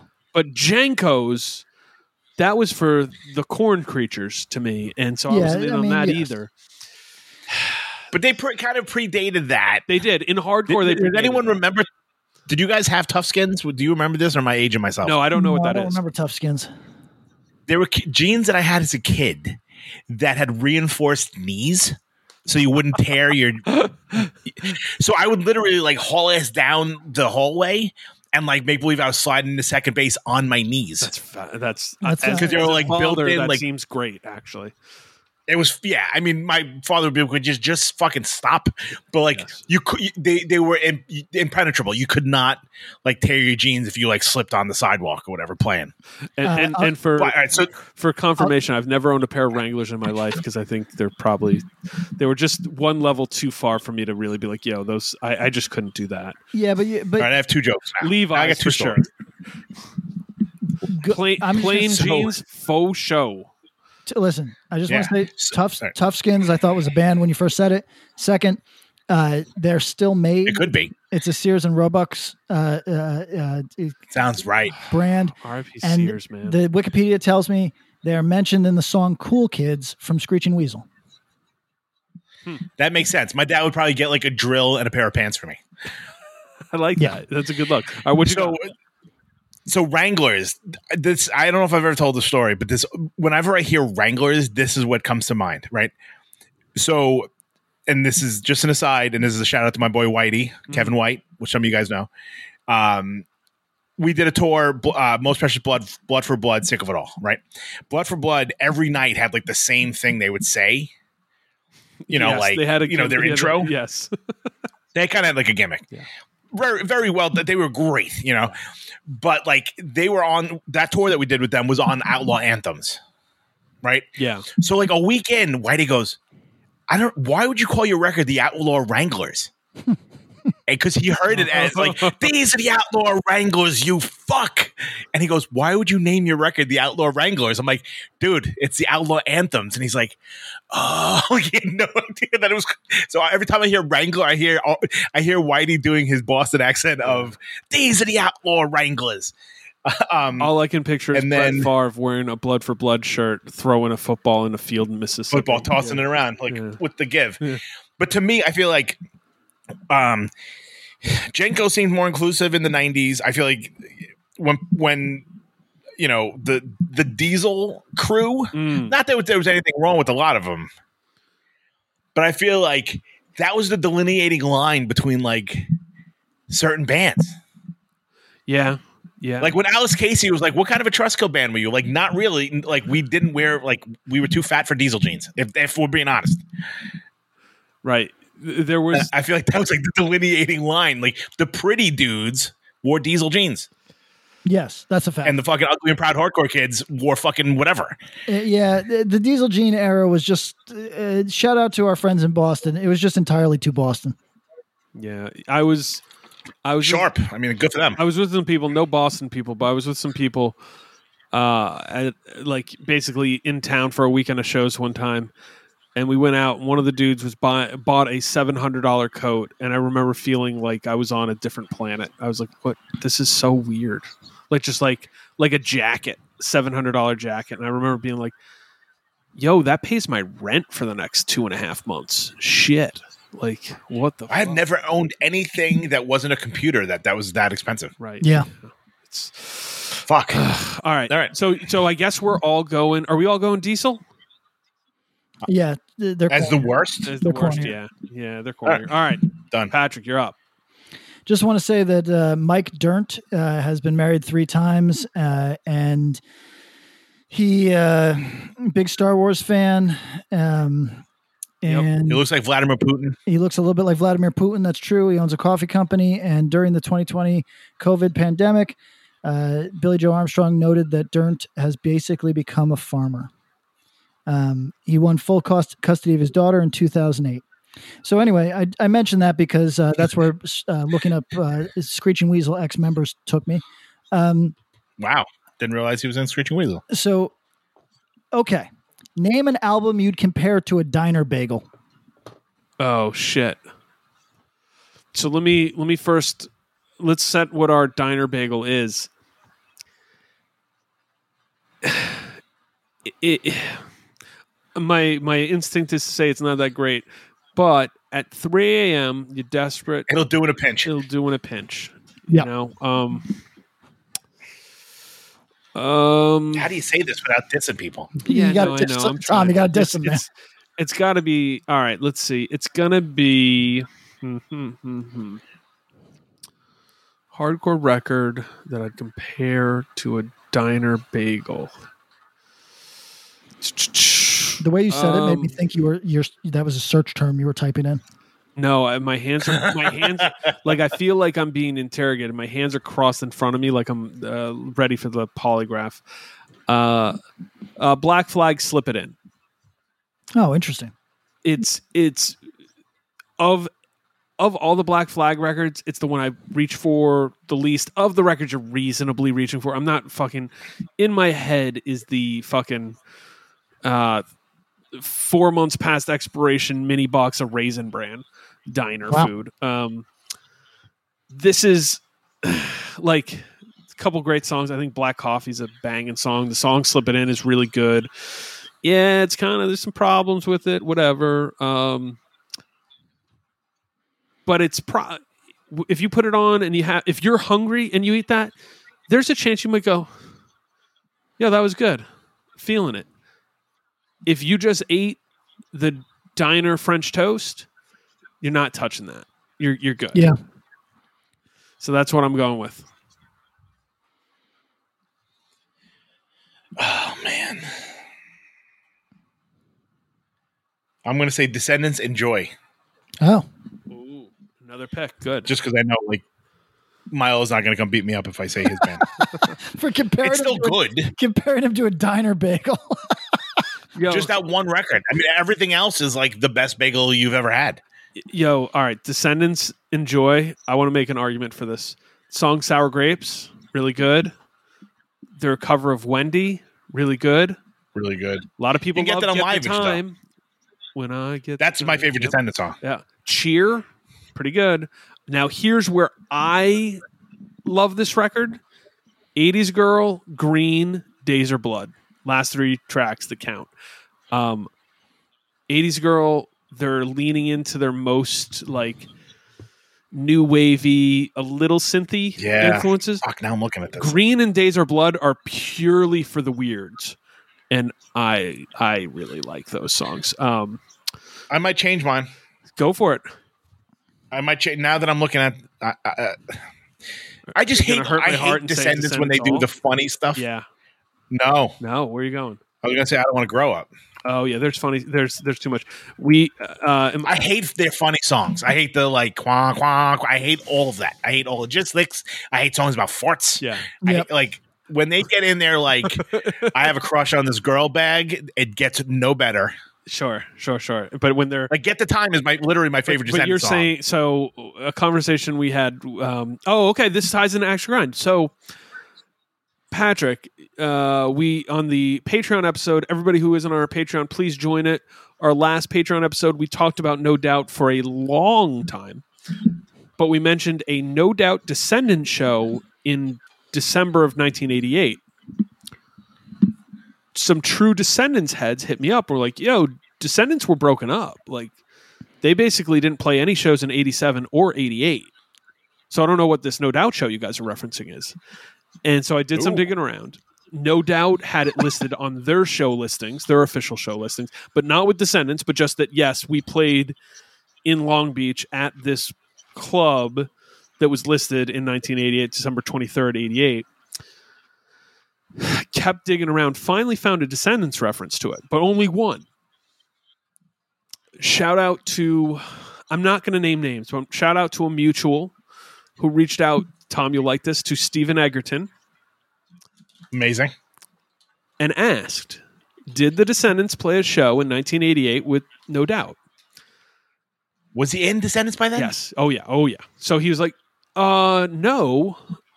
Well, actually, we played one show in '88, but we were already all, but we were between singers. It was at Long Beach at this club, and Milo just showed up, and we just did some Descendent songs." Which What? yeah, so so that is the no doubt uh, Descendent show in 1988, which essentially they play one random show at City Gardens in that time frame, but from 87 to like 95, 96, whatever, there's like no 96 Descendent shows. You know, there's just none. They they didn't really play shows. Except for occasionally when Milo and I actually saw him do this with all I saw him do it in Philly at the Troc in like 99, 98, 99. Milo would just show up and after they all set they'd do a handful of Descendent songs. But it was usually like an encore, like, hey, we're gonna do three songs. Right, right. This right. led to a conversation saying, yo, what would be the worst possible? Like Descendents three song and to me it was like no fat beaver, pervert, and enjoy. yeah, and, and enjoy. Yeah, like you know, Or all logistics for ten minutes. yeah, right. So Like, uh, you- you could have done four bangers in that time. that's that's that's just the the mini coleslaw at the diner is just like bullshit like that. All right, that Patrick. you're not sure. Like, yeah, it, so it might have come from someone else's plate. exactly, Patrick. What Like, is this is a little warm. what is your diner bagel hardcore record? I'm gonna go. Uh, well, it's a collection of seven inches, but I count this. I'm gonna say Beyond Hypothermia by Cave In. I, I Wow. Okay, I don't think it. I don't think it comes within a hundred miles of Until Your Heart Stops, but it's still very capable. But what does? Yeah, that's a good point. So what is what is um what's the diner meal of uh until your heart stops? Let's say vegan diner, so you can give full full range. Oh, is this one of those uh, dinosaur eggs for you? No, it's uh, it's uh, it's something with what do they call that shit? Halland Hollandaise sauce. Hollandaise sauce. Yes. you can drop that on any old shit, but if you can find me a, a vegan breakfast sandwich with the hollandaise sauce, ooh, I believe Amanda made a vegan hollandaise sauce in the microwave the other day. I'll find out how to do Ooh. that and send it to you. Yeah, it was good. I mean, I don't I don't eat that shit, but she liked it. Um, I used to have that. They had that at um, Kate's joint. yes.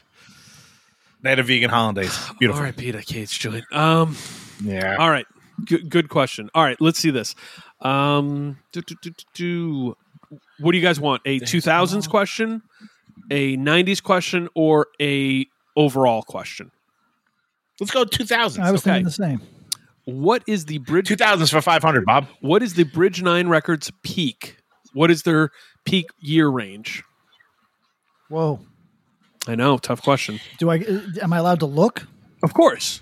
Oh. Yeah, I'm not. This isn't a quiz. Oh, yeah. off the top, off the From the top, I would go just top of my head. Mhm. I would probably say 01 to 04. So you're getting that's the AN fra- phase. We're gonna say. So you get Yeah, so it's AN. like AN, Panic, Yep. Uh, HopeCon. HopeCon. You get the Right. reissue of Peace and Security. You get Shark Attack. You get No Warning. Carry On. Right.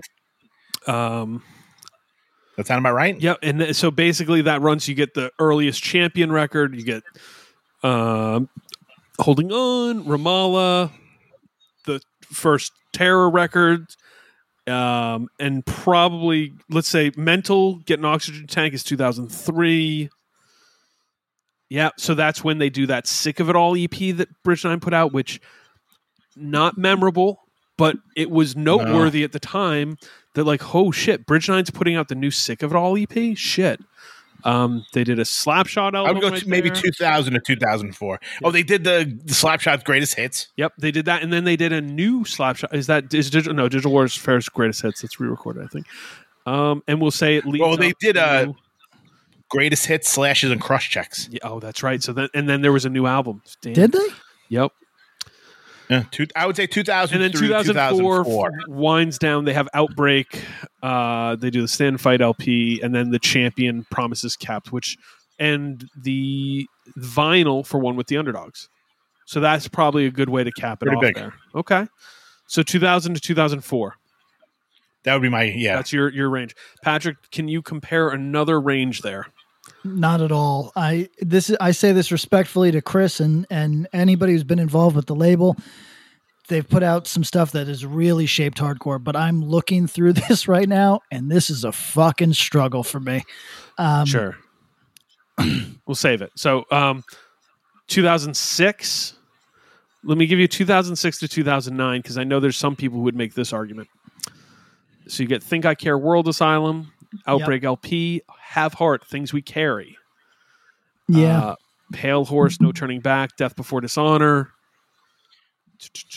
Ruiner, Crime Stereo. Crime in Stereo, Ceremony, a few albums by Ceremony. Oh, okay. Yeah. Crime What, wait, Stereo, wait, wait. H2O, Newfound Glory Records, Verse signs to them the second Ser- Have Heart LP, Cruel Hand, uh, Life in Shambles, Cruel Hand, Prying Oh, I like Eyes, that- I like that record.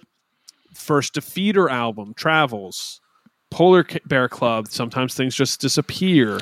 Oh, and then there's people that love the soul control, the soul control sort of Soul era. Control's Yeah. in here. So that's that's this range. So I think there's a 2000 to 2004 argument, and then a 2006 to let's say 2010 argument as well. So Okay. uh, I think I I think we pro- I, I lean with you, Tom. I'm going oh 2000 to 2004. Because we're saying heights. There's no, there's no, you know, I mean, they've put out Iron Sheik records in the last like couple of years Oh, that I yeah, really yeah, like. yeah, yeah, yeah. We're just saying peak. So like, Yeah. there's no, there's no like shame on any of this stuff. no, but no, I no. think like Every- uh, to me when I think about it, like Bridge Nine was like the biggest label in hardcore from like 2000 to 2004, bar none. Well, Right? Let I mean, like what else was there? let, let me say this. The second era that bob just mentioned there is an equal Also amount of cla- there's an equal amount of amount of classics in my opinion. However it didn't shape a specific scene at that point. It's more fractured. And in my personal view quality control was not at its peak. So a different of- different different attendance i think. Um A lot of bangers, It's- but also a couple, a couple, a couple turds. It's also really. record. Oh, that's right. It was Foundation might be a little. When's the first Foundation? record? 2011. Right. So it's right. So we could even That's the count first that if we, we went there. But if we do 06 to 2010, that's the like the Have Heart era. So you have Have Heart ceremony, a few other real peaks. You get Cruel Hand in there. You get Ruiner. Get Polar Bear Club. I mean, the Crime in Stereo records were Crime big. and I mean- records were big. The first Troubled Crime in Stereo Stateside? record, that one came out on Triple Crown, maybe first. One of those came out on a different label first. I think I think Trouble Stateside. I could be wrong about that. Um, because I think the first proper Crime in Stereo record that came out on uh, Bridge Nine was is Dead. Um, yeah, that's right. Yeah, Yeah, maybe. Trouble Stateside was on Nitro. That's so wild. Um, Oh wow. Okay. So, okay, I mean, yo, and, and there's going to be people, there's probably some people who go, yeah, no, I'm more in 04 to 08 or 03 to 07. And in, it's just kind of shifting where you're at. So, um, There's no wrong answers. no wrong answers. I like that qu- conversation. Tom, you're up. All right. Um, I don't know how you guys are going to answer this. Hmm. I'm curious. And these are not the only answers, but these are the one. You know, I, I was doing. I was doing more this or that kind of vibe. Yeah. Okay. Better. Not saying bigger. Better to you. Yes. Better a cappella sing along Whoa. part. Hmm. Can we start again? Or Pleased to Meet You by Trapped Under Ice. Pleased to meet you. It's not close for me. I've You shake my so hand. I've, I've Say pleased to meet you. Look I've seen eye. Ca- Look me Can We Start eyes. Again really light, light up a room. Yeah. And I mean, you've never seen a bigger reaction to a, a song, I think, yeah, that's or- yes, well, it's massive. until Bob put on that show. Yeah. Yo, th- th- but those those those reactions to the Bane, can we start again? Like At like a regular show, is any anytime. It was only crazy. hate for he topped it. Crazy, yes. Yeah. Yeah, uh, my personal preference is is I love that TUI sing along. It's great. It's perfect. Oh man. Uh, so that's where I'm going to go. But uh, uh, shout out to Bane for like, you could have a hundred people in a room or twelve hundred people in a room, and that song is popping off no matter what. That's the that's the loudest moment of the uh, evening. Period. yeah, And it was recorded so strangely. Like I don't know when was the last time you actually heard the the recorded version. Not since we did a listen through. I haven't I haven't pranked Amanda with it in a long time, so uh, it's been. A, but it is very Because, it's like- very weird. The, the the beginning of it with that whole long kind of thing. Ah, thanks. We say, and it sounds like Bedard's in like a, in another room. Yeah, Like it's not like the it, the song doesn't start like you've heard it live. It No. starts off with some someone singing the lyrics in a high pitched voice to like a later part of the song, and he's kind of like he sounds like he's in the kitchen, be like, "Hey, do we have any ice cream left?" Go back and listen to it. It sounds like I think "Hey, you're babe, right. We run out of ice cream. You're right. Yeah, All right, Patrick. but yeah, I would I would say pleased to meet you because that's a part that I want to write myself because it's that great. Patrick, you're up. I'm up. Let's see what I got. Um, oh, my next question is too big to be contained here. Now that I'm thinking of it, so we might. Okay, that can be done at a different time or place. Yeah, I think it's like its own. Too big. Yeah, be it's like a big, big question. You here. want to tease or no? Yeah, let's Sure. let's no, let's save the tease for the end of the episode. Okay, Wow, We're teasing the the tease. Mendices. Yeah. Yeah. Mendici. Do you have a normal one, Pat, or no? Oh no, I don't. I don't have a normal. Do you have a All non right, Pat? all right. I, I- I'll go up now, and then Patrick can can go after he gets a chance to think. Um, most underrated '90s label: New Age, Initial, or Ebullition.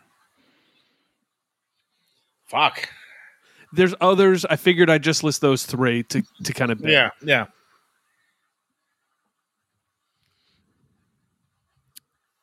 I'm You know what? I'm gonna go Ebullition. interesting. I like more stuff on New Age, but I feel like Ebullition created its own, had far more impact on the scene at the time. Oh, Yeah.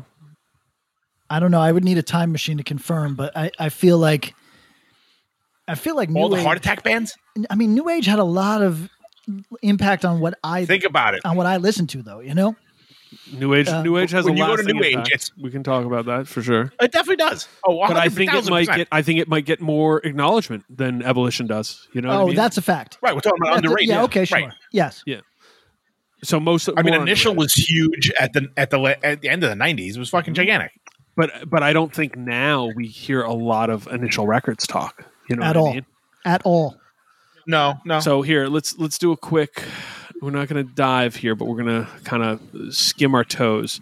So, Ebullition quickly. Downcast, struggle, spit boy, Econochrist. Man, a lot of Econochrist. Uh, they did the Moss Icon, re- like re-release Failure Face seven inch. Fuel, the XXX, Some Ideas Are Poisonous comp, Los Crudos Spit Boy Split, Exignota, Manumission, uh, Seeing Red, the Monster X record, Bleed, Amber Inn, Submission Hold, Torches to Rome, Bread and Circuits, Yaphet Kotto, Reversal of Man, Orchid, Bread and Circuits, Daltonic, Severed Head of state. A lot of big stuff for that yeah, scene. It's Countdown to Push, uh, Submission Hold. Yeah, there's there's a mix here. Um, got a hand in the From Ashes Rise record. So shout out to Ebullition. Um, I mean, New Age had the biggest bands of the three. I think so too. I- Until initial hit a certain point, because like I'm looking at initial. Initial starts in '92. You know they're they're there early, but Yeah. but it's like okay, What's the biggest point? let's go. Um, Pitbull, Guilt, and Kindle, Falling Forward, Guilt. It might have been That Boy Sets Fire record. Yeah, I think so too. Despair. The Despair thing was big. Despair too. Elliot, uh, those Elliot records, Slugfest, Boy Sets Fire. The Rev ones were bigger though. Yep, Ink and Dagger, Drive the Seven Inch, uh, Boy Sets Fire, Day When Sun Went Out, Ooh. The Enkindels, Metro Shifter, Boy Sets Fire, Jazz June, Metroschifter, a lot of Metroschifter, um, Silent Majority, Yeah. yeah, Movie Life. Okay, interesting. So these are three. What was records. the movie life record? Movie Life record is yeah, self destruct. self destruct. Self destruct. Yeah. Yeah. Um, Planes mistaken for Star. Oh, that's just part of the black, back on black. Um, yo, three record labels that seemed in their own ways. New Age was fading by the late '90s, more so than Initial or Ebullition. Ebullition had carved their own world with the dis- distribution stuff and Heart Attack, and Initial. I mean, they kind of had their whole like. If you got a very distribution catalog, you knew all about everything that had initial records on it. That's you know what I mean? So, uh, but but three records of those labels now, you definitely hear the most about New Age, um, and you don't hear as much about the other two. Interesting, Patrick. Do you have a question? Uh, during all that talk, I formed one, and now it's gotten away from me. Hold on, let's see. I, I'm I'm currently on the cave in Wikipedia, and I believe I had a cave in question, but uh, w- w- we went left for a second. All right, Tom, you go now. I ran out. Okay. Uh, here's another one. This one will fill the void. Sorry. no problem. Uh, we'll do one more and then try to get Patrick's. Um, Philadelphia Hardcore Titans mini tournament. I need I need a fourth here. Tom, I want your help with the fourth. Okay. Blacklisted, Ink and Dagger, all else Yep. failed. I need a Uh-huh. Fourth. Turmoil. Turmoil. Okay, perfect. It's either Painted Black or Turmoil. I put Mother of Mercy because I have some affinity there, but but you're right. Turmoil. I love Mother of Mercy, Turmoil too. fits there. There's a f- few others. We we we shit on Philly f- frequently, but we also try to give it to them. Patrick and Tom, both of you are involved here, but um, especially for Patrick because I know he's got some affinity for these acts. Patrick, blacklisted versus turmoil. It's blacklisted. All right, Ink and Dagger versus All Else Failed. It's all else failed. Ink and Dagger versus Turmoil. It's God. That's tough. I like both bands quite a bit. I'm gonna say Ink and Dagger probably has more songs. And blacklisted versus All Else Failed. This that's a coin flip. How are you feeling today? Today's a blacklisted day. Okay, Tom. Blacklisted or turmoil? Blacklisted. Ink and Dagger or All Else Failed? Ink and Dagger. All's failed or turmoil, Turmoil. blacklisted or ink and dagger. Ink and Dagger. Okay, I think I'm going to go blacklisted, ink and dagger, turmoil, all else failed. Thank you. That was our Philadelphia Ink. Hardcore Olympics. Okay, I have Your a question. I have a. Mother question. Mercy was number five, though. Uh, Mother Mercy might slide into my top three. Yeah, I, I mean, I love that stuff, but yes. Here, Hi, Bob. here's my question though. You're gonna have to. I think I'm becoming senile, and you're gonna have to tell me if we had this discussion in, at length or if I dreamt it. Likely, we've only talked for 1,000 hours. I like the idea that you might be dreaming about our hardcore podcast, though. Be- who had the best rock period of their career? Did we talk about this? Because the answer is clearly cave in, even though I don't like the rock period. But I feel like Bob, do you stand by one of these youth Yeah, crew Jupiter. bands later shit, or did I make that oh, up? Oh, youth crew? No. Oh, no. You're ta- you might be thinking about Fast Break, um, but it doesn't compare. It doesn't compare. You know what I mean? Okay. Cave in Jupiter's is just a legitimately good record. Fast Break, whenever you're ready. Uh, I will argue if it came out in 2009, it would have been huge in 1999, 2000. Um, there's a couple horn parts on there. Yeah, yeah. They were too up, like just too early. Yeah, yeah, too early. Missed, missed, missed. Had they been five years later, they might have caught some of the like set your goals types. 100%. Had they been ten years later, they would have caught the run for cover audience. Uh, they were the late '90s youth crew revival was not interested in their pivot. Yeah. No. Um, so yeah, it's Jupiter. It's it's Cave In. They they pivoted best. They were such talented players. I think. I think even people who were mad, like I have to assume there were pe- there were some Cave In fans who were just straight up mad. Like you What's gave interesting, though- me, you know, this. You give me until your heart stops, and now I'm here. But See, I I- think that even the most ardent fan, ardent like lover of Until Your Heart Stops, had to pay respect to how competent Jupiter was. That's the thing. I never encountered a hater, I, I- and I, I I might be the biggest hater. So I I think that that's like yeah, you're close. telling. Um, I mean, I think at the time people were like, "Oh man, I really like those mosh parts," but like this is still pretty good. And also, they sort of eased into it. I feel like until your heart stop, stops was out for like a year before they were like, "Yo, we are over this shit." Yep. Here's like a, here's an EP of like a failure cover and a fucking of burning down the billboards acoustic fucking song. You know what I mean? Like I feel like I think they they eased people into the I you know, and I think seeing them live, it's like. Oh, you guys don't really totally like you're doing this because you feel like you have to, right? But you're not stoked on playing these yeah, songs they, they primed the pump for the change, so it Yes, wasn't sudden. Yeah, yeah. Okay. Um, I have I have three more questions. They're all pretty easy and fun. So let me do these, and if either of you has anything to chime in, stop me before. Uh, stop me. Oh, s- please stop me. Um, uniform Go ahead. choice or infest? Infest. And w- when's the last time you listened Infest. to either? Okay. Both going Uh, infest. I listened to Infest two months ago. Uniform choice. Uh, Ten years? I don't fucking know. Unless we had to listen for Really? That long? Unless we had to listen for a year in hardcore. I uniform choice. yet. I know you guys have a spot for this. I don't. Like musically, though, I I, I know you, say you, this. mi- you might need to listen to No, you might for be right. Change just musically. You might be right. I might try to isolate the the vocal off of it so you can listen to the music because I think there's parts of it that would really really pull at you. But can you understand that at one time they represented everything I wasn't interested in? Of course, Okay. and I think the vocal styling even to this day might not gel with you. You know what I Hmm. mean?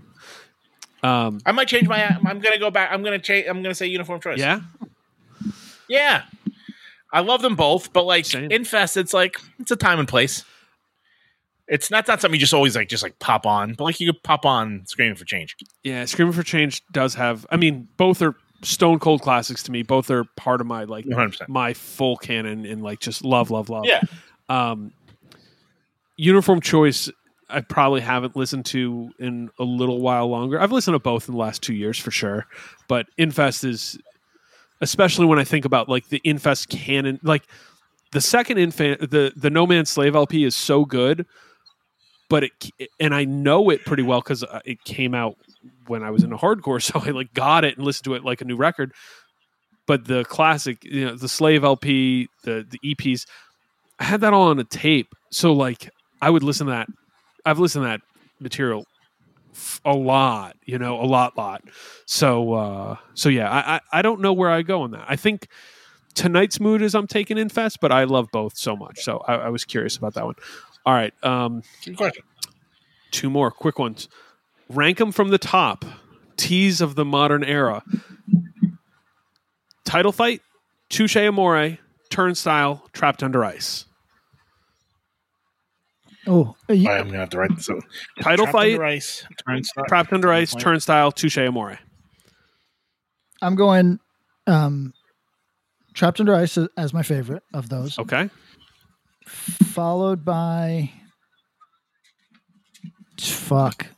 Yeah, I'm I'm very curious. I'm very curious where both of you are going on this. Actually, Yeah, because okay, well let's let's let's I'll do the thing for Tom and I. Uh, we respect all these bands a lot. Oh yeah, yeah. For everyone, these are four bands that we all are keeping lots of praise on. These are four very important and cool bands. We the- them together because uh, they all begin with T's, and they've all been relevant in the last decade. So And this also puts me in a situation because TUI is the only band that hasn't done shit for me. Uh, the other three have all have all done something to put my bands on. You know, like sometimes put themselves out to put my bands on. for sure. Um, but TUI definitely has my favorite sound. okay, so, so you're giving TUI the first one because you're going to shit on everyone who's helped you. So go Yeah. ahead from there. Yeah. Yeah, right. Um, From the top, I'm taking the band who hasn't helped me. yeah, right, right. These other bands have gone out of their way and bent over backwards to help me out. I, I mean, honestly, That being said, fuck So they're them. up for the silver silver medal contest here. Let's go. I mean, Ti- Title Fight was one of the first bands to really fucking put their neck out. End of It was- year, yeah. It yeah. was first Bane. It, first, it was Bane who put their neck out, and then it was fucking Title Fight.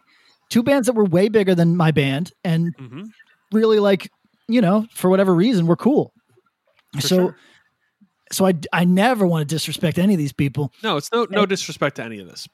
All right, then fuck it. It's going TUI Turnstile, uh, Touche, uh, uh, Title Fight. Wow. Okay. Tom.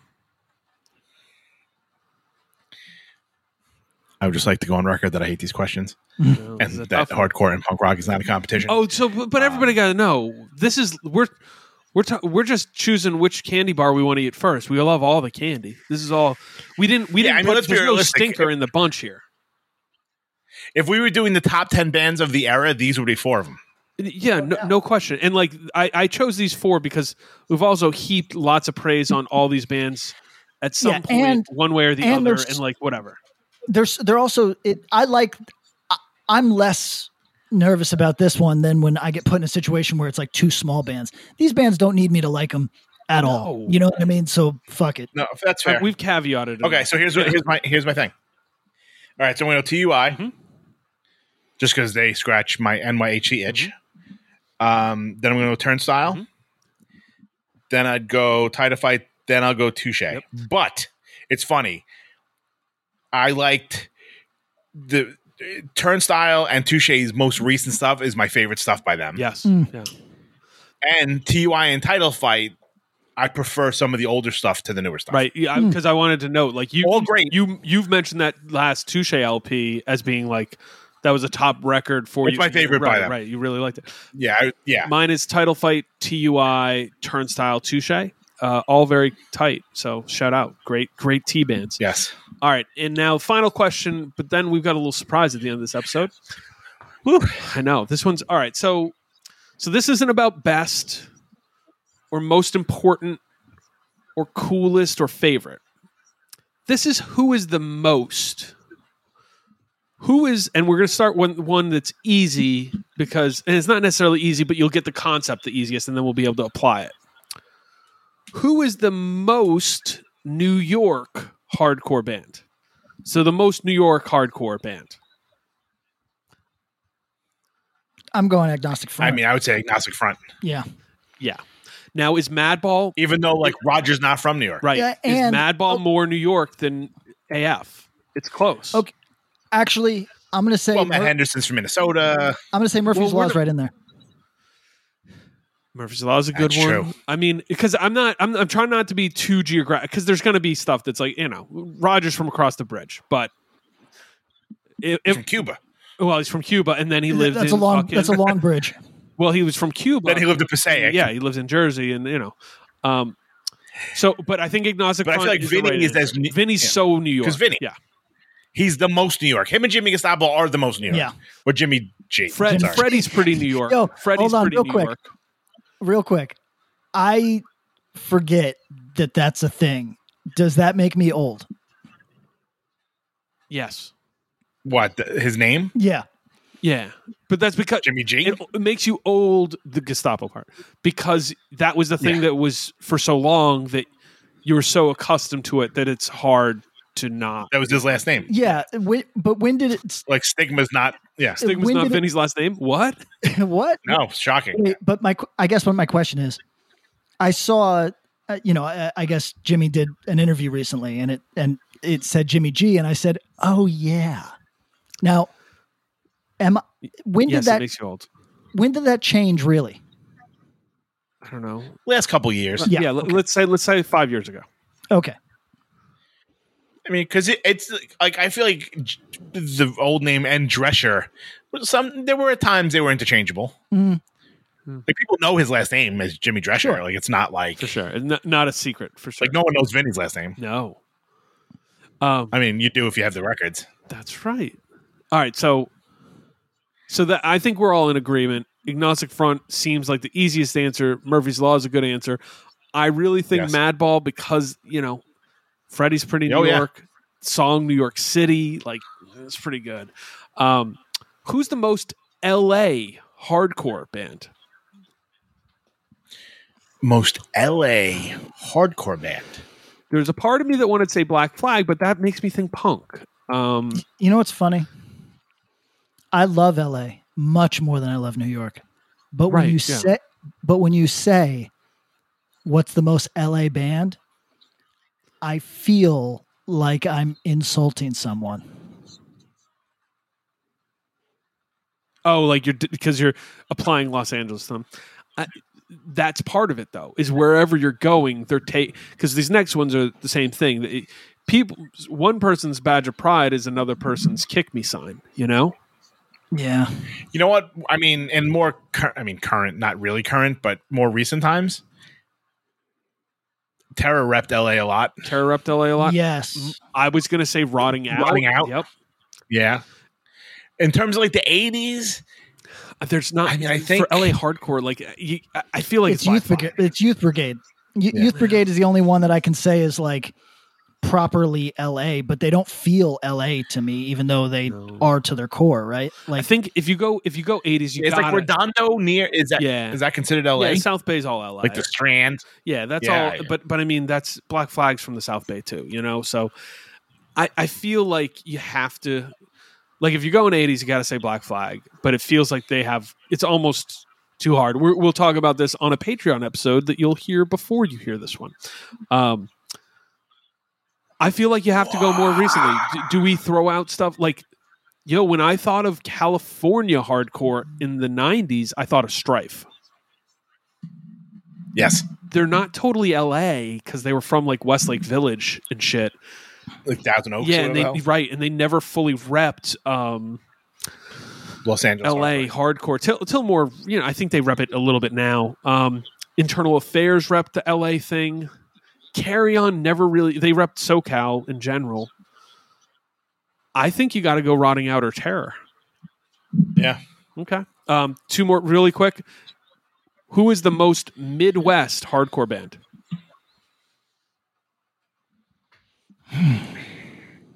Of the before times, uh, I mean, we always say negative, Negative approach. right? yeah. Has 90s, probably by the grace of God. Okay. Interesting pick. Okay, yeah. And then of the more current times, I would probably say Knocked loose. Yeah. Oh, sure. Yeah, yeah. Uh, do you?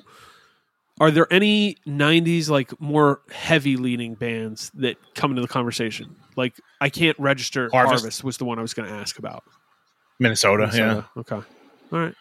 Um, Midwest is like to me like it's, tough. As, It's as much as. I've traveled the country, I can't really formulate it. To me, like the Midwest is everywhere from like Idaho to like Erie, Here's what I'll tell you. but it's not. No, Midwest is Minnesota. Follow the straight line down to including Arkansas, but not totally. Over to Tennessee, but Tennessee's the South. You can include Kentucky, but that's on the line. All the way to the edge of Pennsylvania. So Ohio to Minnesota in the north, and as far south as Mi- Missouri. Um, then you get into like the plain states of Kansas, et cetera. Then you get into the mountain time zone. That's that feels different. Um, I agree. Coalesce is Oh. would they would you consider them Midwest? Yeah, I would. Kansas, Yep. Kansas Yep. City, yeah. Yep. Kansas City, Missouri. They were very. They talked about like corn and stuff, so it makes sense. Uh, and final one: Who is the most Northwest hardcore band? Um, th- I'm going to say botch. Undertow. No, Undertow. I mean, to me, it would be Undertow, but Botch is probably in the grand scheme of things probably a little bigger. Oh, bigger for sure. But, But I would. I, I don't know, man. I Who's mean, repre- Undertow in the '90s, pretty fucking big. oh no, I, I got no doubt. But I think Bo- I think botch kind of like th- they had a legacy. I mean, it's it's dried up the last couple of years, but they had a legacy for like ten years of like people talking about. Bo- Remember how much people used to talk about botch? It was annoying. So They missed their window for the big reunion. For sure. By the way, everybody, if you have made it this far into the podcast and you are a member of a defunct band, you have a window. I'm talking to someone specifically now. Jump on it. If you want to do Jump on if it. If you want to do I don't believe in getting back together, but I know you do, so get on it. Um, Can you text us who you're talking about? I'm really curious. We'll now. catch it offline. Uh, there's some other mean me? answers here, but you know, shout out, shout out to the Northwest, shout out to the Midwest, Brotherhood. Yo, brother, Shout out to Sunny Day Real yeah, Estate. Fuck yeah! Oh, the uh, Yo, hold on. They're all hardcore. Wait a second. Soldier. Fuck yeah! Wait a second. Can we do a sunny day real estate? Texas is the reason. Can we do the that that emo vein, and Yeah. our listeners will be with it? Can we do an episode? One hundred percent, we can. Sure. Let's, let's would do love the that. dive. Coming soon. Mm. But right now, Well, I have a question. yes. Sorry, before we go. Or we can wait for another time. let's so, go. Um, why not? friend of the pod, Mhm. Kate from Philly, Mhm. was asking, and this is a good question. When, what was the first band you remember repping an area code? Mm, Uh, straight edge. Mafia, Me, my answer? X732X. Hate 04. Ooh, Hate 04. Yeah. My answer was Candiria. What were they? 908? No, they were 718. They had a mosh call that was like, he literally went 718. And this is like 1995. I mean, Halo 4 named, yeah, I mean, they had a band named after it. Yeah, So that makes sense too.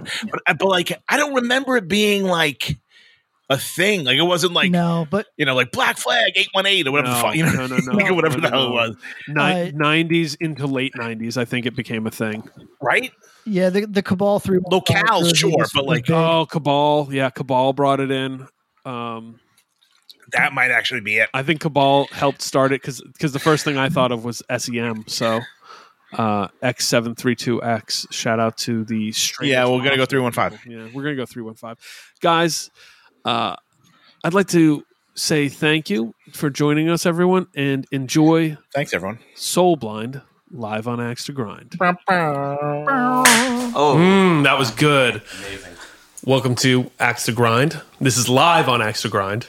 I'm Bob, and joining me today is Soul Blind. What's up, dudes? How you doing? What's up? How are you, man? on? How was the drive down from the Hudson Valley? It was light. Sunday morning, That's nice. easy. A little bit of snow where I live, but Get in front of the mic. a little bit of snow where I live, but Okay. nothing too bad. It was snowing for you. This Yeah, morning. yeah. So that's the big difference between the Jersey Shore and the Hudson Valley is on the same day. It can be snowing there for you. It's like 50 here. For sure. That that coastal vibe. Do you, so, do you fuck with snow? If you that question is like a weird snow. one. Yes or no? I like snow. Uh, I like snow for the first month. I'm with Justin. Snow So- for the first month. So, if you could have it or not, are you having it? Yes or no? I'm, Fuck having no. it. No. So No. we got one yes, No. one no. I'm gonna go with yes. Okay. It's magical. It makes Shit- me feel good. pretty. It's really Um, pretty.